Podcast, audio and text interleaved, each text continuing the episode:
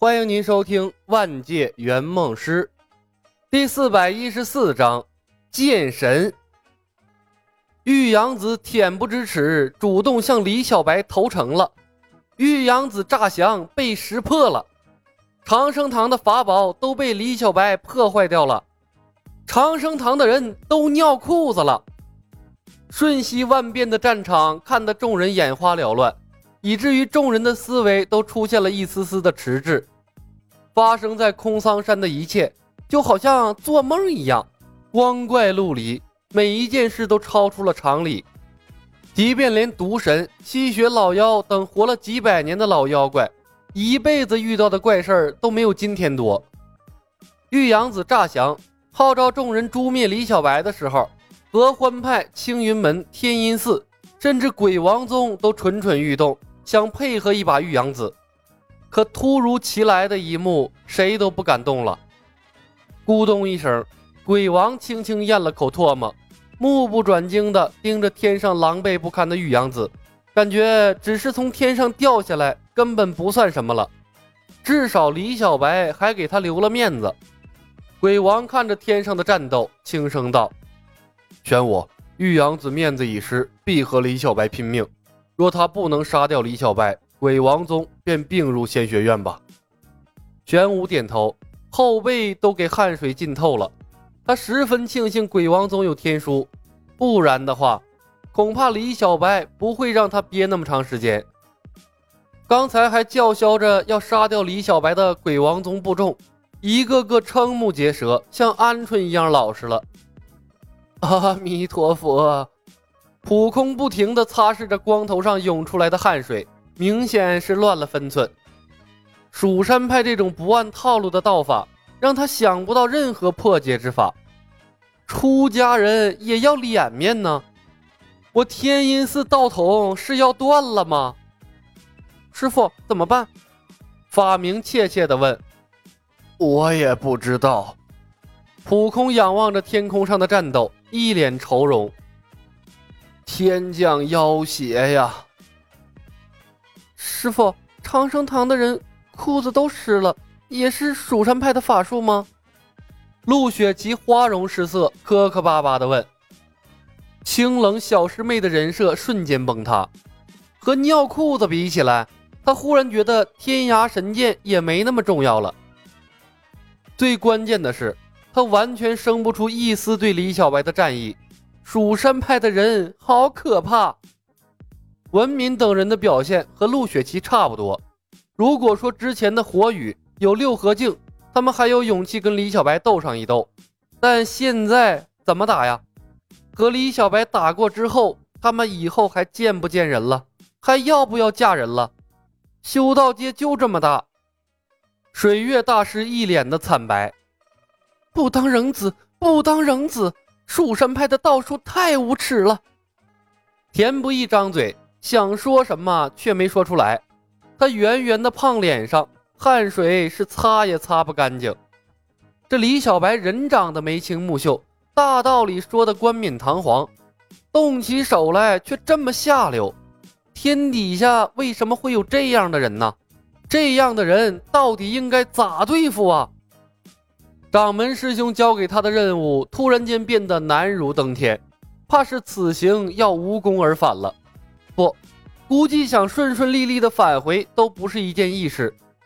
以神剑御雷真诀突袭，田不易眼角瞥向了紧张兮兮关注着天空战斗的徒弟们，还有那些围绕着水月大师大气儿都不敢出的小竹峰的女孩们，摇了摇头，否定了这个方案。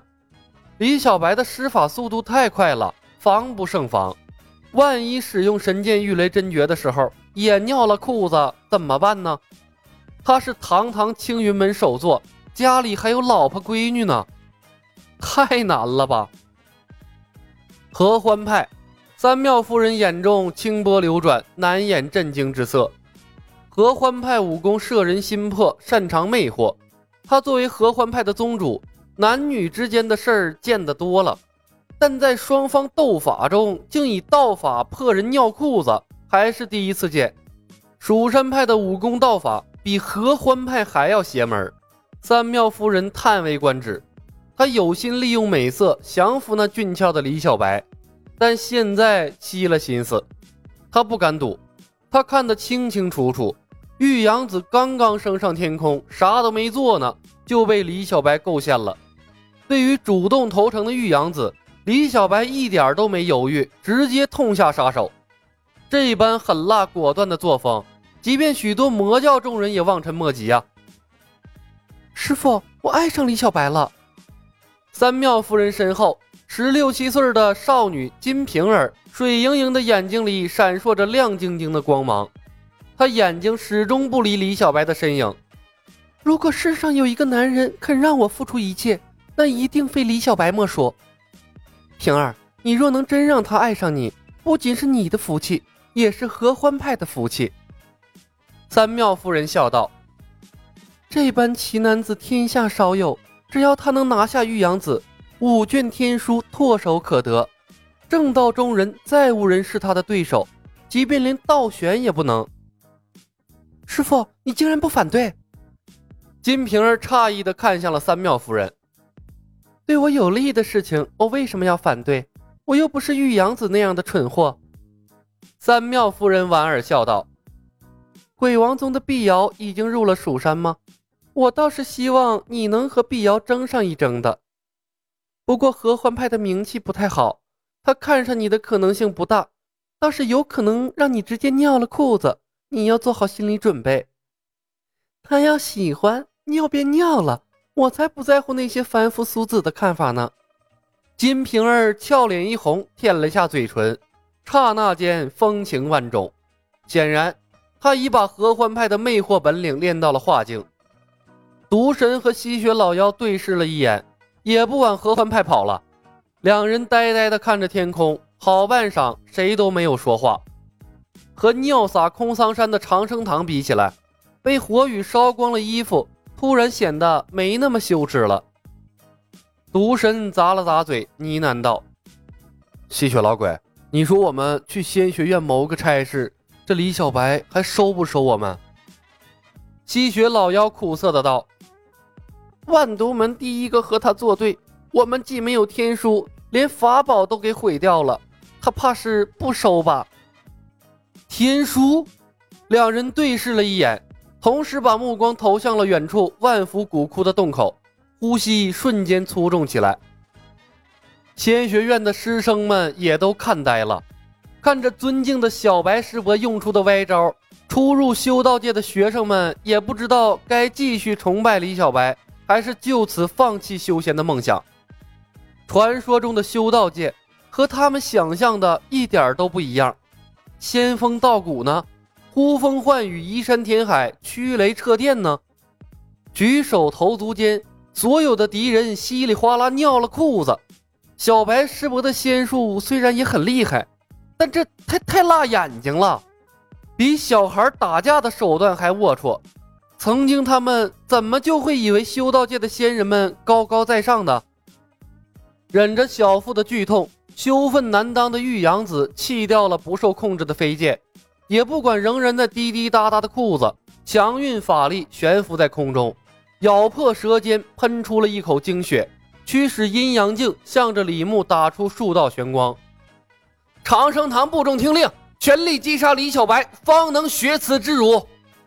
法力低的弟子摔下之后，大多失去了战斗力，虽然悲愤，却爱莫能助。但长生堂毕竟是魔教四大门派之一，底蕴深厚，有几个长老跟随周隐进了万福古窟，去寻找那所谓的天书第一卷。但玉阳子身旁仍有四个和他法力相当的长老，几个长老的法宝虽然被破坏，但他们都拥有短暂的制空能力。跃起之后，各施道术攻向了李小白。今日他们从里子到面子都丢得一干二净，若不能杀掉李小白，这份耻辱恐怕会伴随他们一辈子。豁出去的人是可怕的，李小白的飞剑比他们灵活。但各种稀奇古怪的道术全都奔他打过来之后，他难免顾此失彼，一个不留神便被玉阳子的阴阳镜的玄光扫中了胳膊。即便李牧加持了各种防御性的法术，胳膊也一阵火辣辣的疼。宽大的衣袖也被割破了一个口子。所幸他生命、体质、精神的加点都突破了两位数，又有护体神盾和护体石符加成，那道玄光没对他造成多大的伤害。但李牧也知道不能再这么等下去了。不说玉阳子能不能打动他，他好不容易营造出来的神秘高手形象一旦被打破，指不定下面那一群人后面闹出什么幺蛾子。为了蜀山仙学院，他高手的形象必须维持住。他的人设崩了，也就意味着仙学院崩了。仙学院一崩，叶鹏的愿望就失败了。更何况，玉阳子的长生堂本就是他用来立威的。膀胱缩小和失控总有被破解的时候，拼到最后还是个人实力。剑神看着对面癫狂的玉阳子等人，李牧毫不犹豫发动了智能飞剑中最强大的招式。本集已经播讲完毕，感谢您的收听。喜欢的朋友们点点关注，点点订阅呗，谢谢了。